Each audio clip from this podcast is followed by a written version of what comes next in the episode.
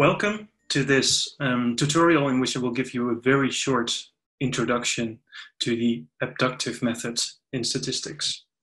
Um, rather than starting by defining the abductive method, I thought it would be nice um, to give you an example of abduction in action and you get a clue as to what the example um, will be from the picture on this slide.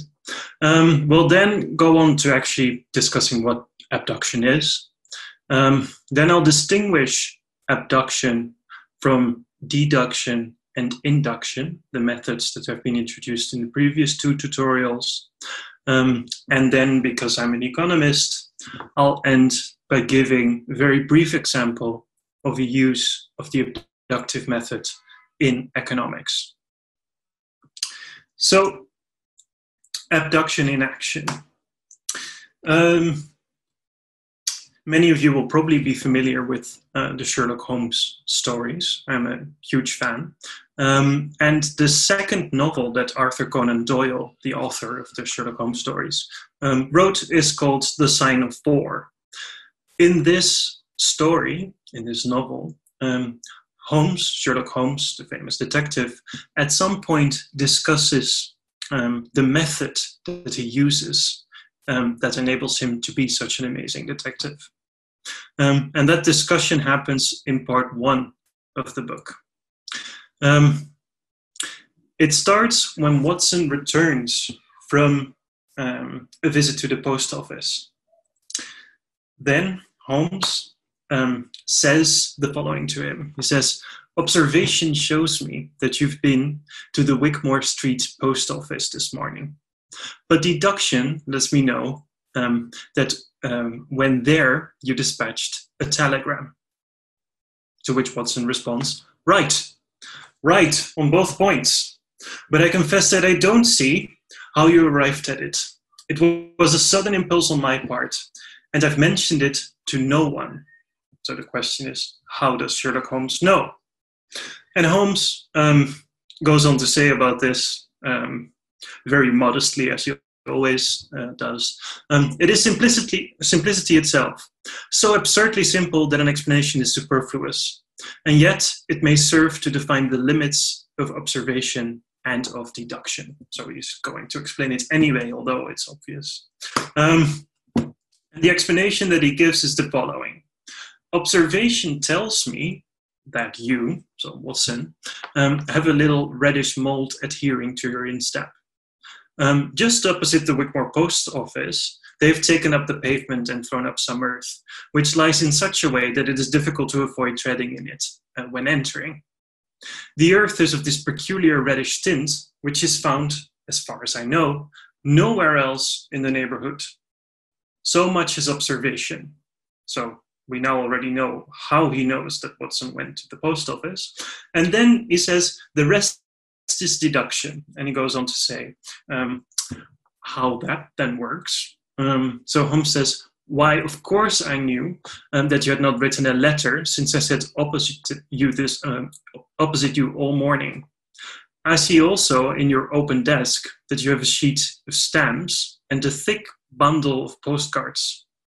What could you go into the post office for then, but to send a wire?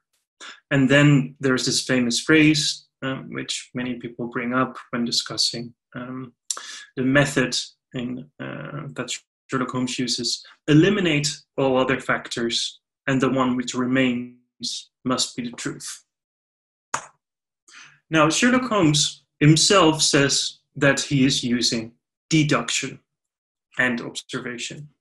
Uh, but what I think um, is that Sherlock Holmes is actually using abduction.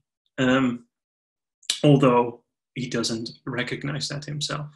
Um, and to see why that is the case, why I think so, um, I think it now makes sense to move on to actually uh, going to define abduction and afterwards distinguishing it um, from deduction and from induction.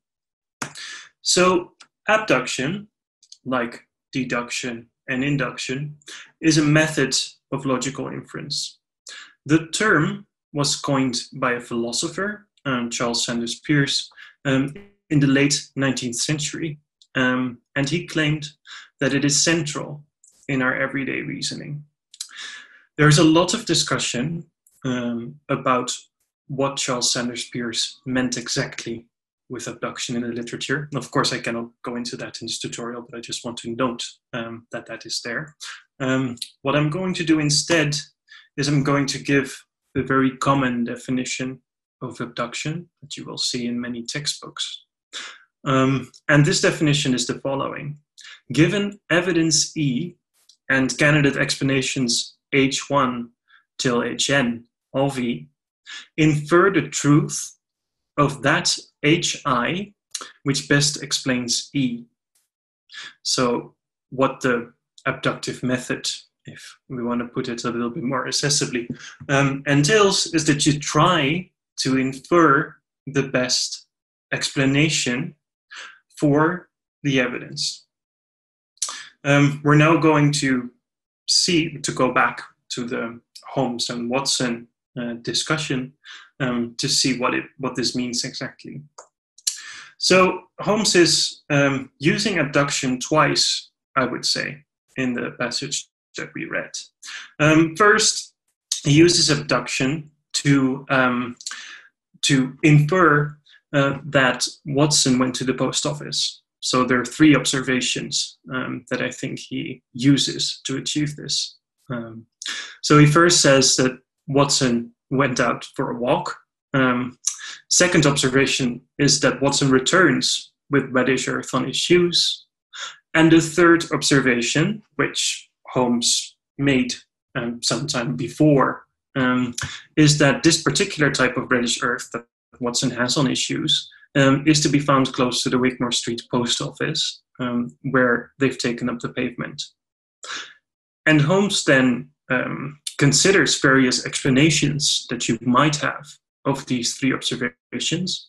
And his best explanation is that Watson has probably been to the Wigmore Street post office. I use the word probably here because um, that's what many users of the method of abduction rightly do. Um, they think they have arrived at the best explanation, but there might always be a better explanation of the facts. Um, that's why if you're using the abductive method, it's good to explain uh, or to highlight in your conclusions that you derive from it, um, that you arrive at, at, at a probable result, but you're never sure.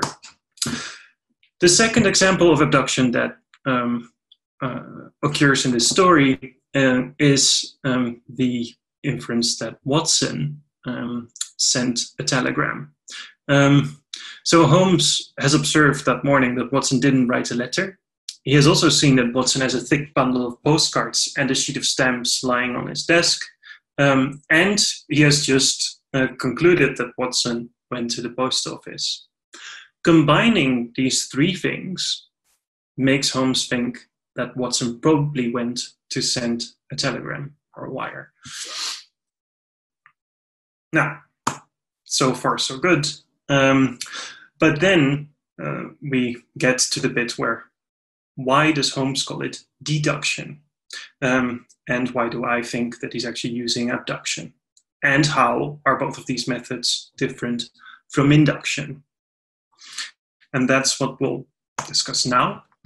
Um, so suppose that Holmes were actually um, uh, was actually using deduction rather than abduction. Then I think we should reconstruct his uh, claim that Watson, um, um, sorry, his um, his his uh, argument that Watson went uh, um, to explain why Watson went to send out a wire um, as follows. We could reconstruct it as follows. The first premise, um, I think, would be a general rule. So people go to the post office to buy stamps and or postcards, send letters, or, or send wires. These are the only things that people do when they go to a post office.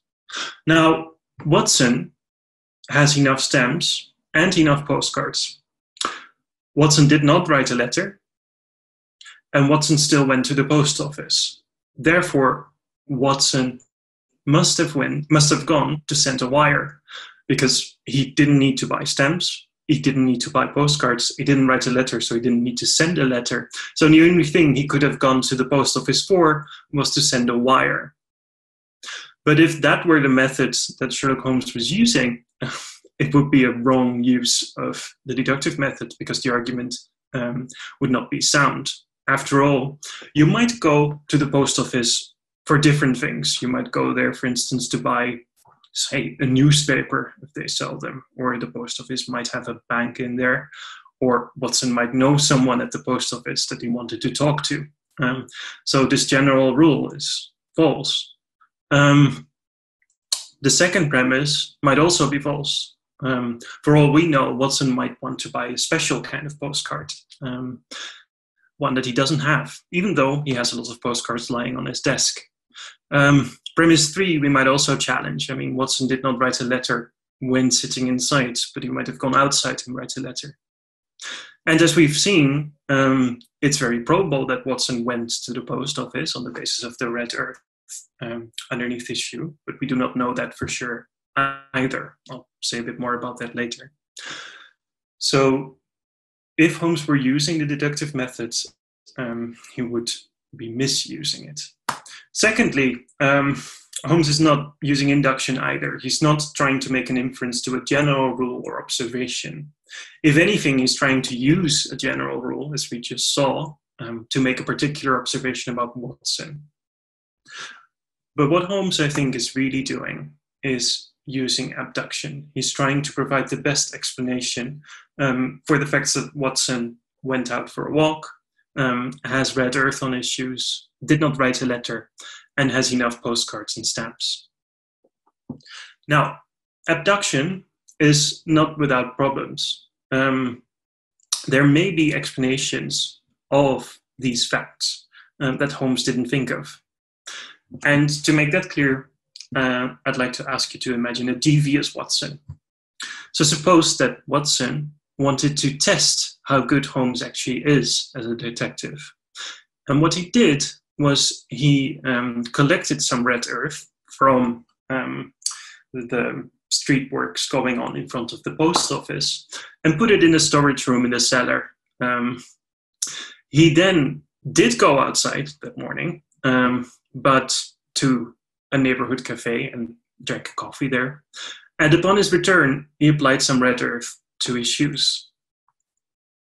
We have exactly the same observations here. So Watson went out for a walk, he returns with reddish earth on his shoes, and the particular type of reddish earth on his shoes is only to be found near the Wigmore Street post office, where they've taken up the pavement. But it seems that the best explanation of these observations is that Watson tried to trick Holmes and this shows um, that there may be a different explanation, a better explanation of a set of observations. And sometimes we come to realize this when we include additional observations. So, what we might have done here is include the observation that Watson put some red earth in the cellar um, of the building where Sherlock Holmes and he live. Now, if you have difficulty remembering the distinction between um, D in an abduction, it may be helpful to think about um, the Latin um, from which these um, nouns come. So the Latin ducere means to lead, um, and D means from. So deduction um, leads you from a general observation to a particular inference. In means to or towards. Um, so induction is inference from a particular set of observations to a more general observation. And ab means away. Um, so abduction refers to trying to um, take away the best explanation of a certain set of observations. Now, I promised that I would also briefly give you an example of abduction in um, economics. That doesn't mean that abduction is only used in economics. In fact, uh, it's also used a lot in, um, for instance, artificial intelligence and computer science. Um, now, one economist who is very well known for using the abductive method is um, the Nobel laureate Gary Becker. Um, he is sometimes dubbed by economists um, the master of abduction. And one example um, of his use of the abductive method um, is his work on the choice to procreate. So during the 1950s, um, a very common model in economics said that children, um, the choice to get children, um, could be modeled as um, the choice to buy any type of normal consumption good. For normal consumption goods, it is the case that if your income increases, you buy more of them. So this model would have it that if you were to have an increase in your income, you would also get more children.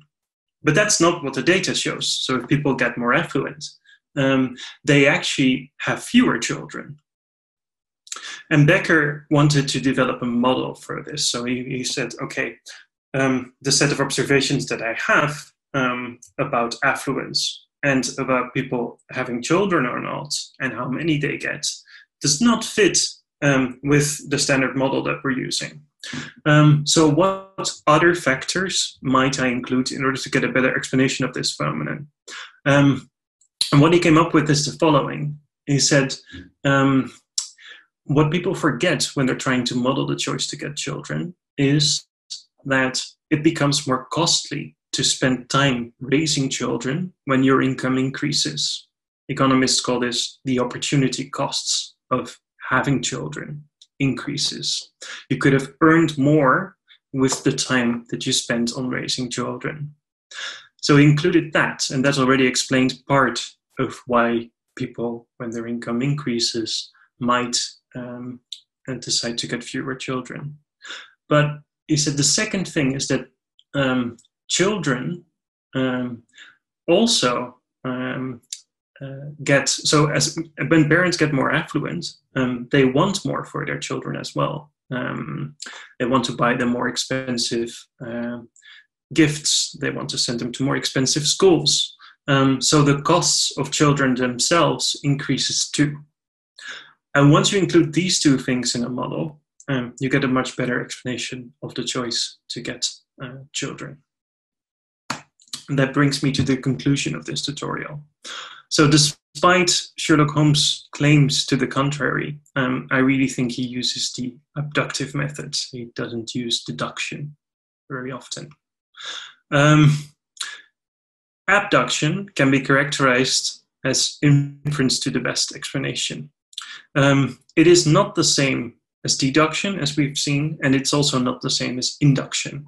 And it comes with a problem of its own, and that problem is that um, once you try to infer to the best explanation, you might overlook um, that there is a better explanation of the facts at hand, or you might exclude some of the facts that are relevant to the phenomenon that you're trying to explain. And that brings me to the end of this tutorial. Thank you very much.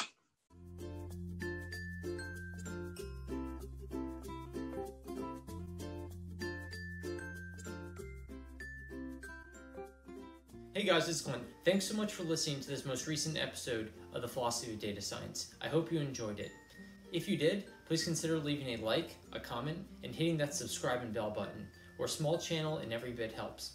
If you have a lab, a department, some students, or some colleagues who you think would enjoy this episode, please consider sending along. Again, every bit helps, and we really appreciate your word of mouth. Our next episode on the Philosophy of Data Science will be coming out 1 p.m. Eastern Time, Wednesday of next week. So we look forward to seeing you then.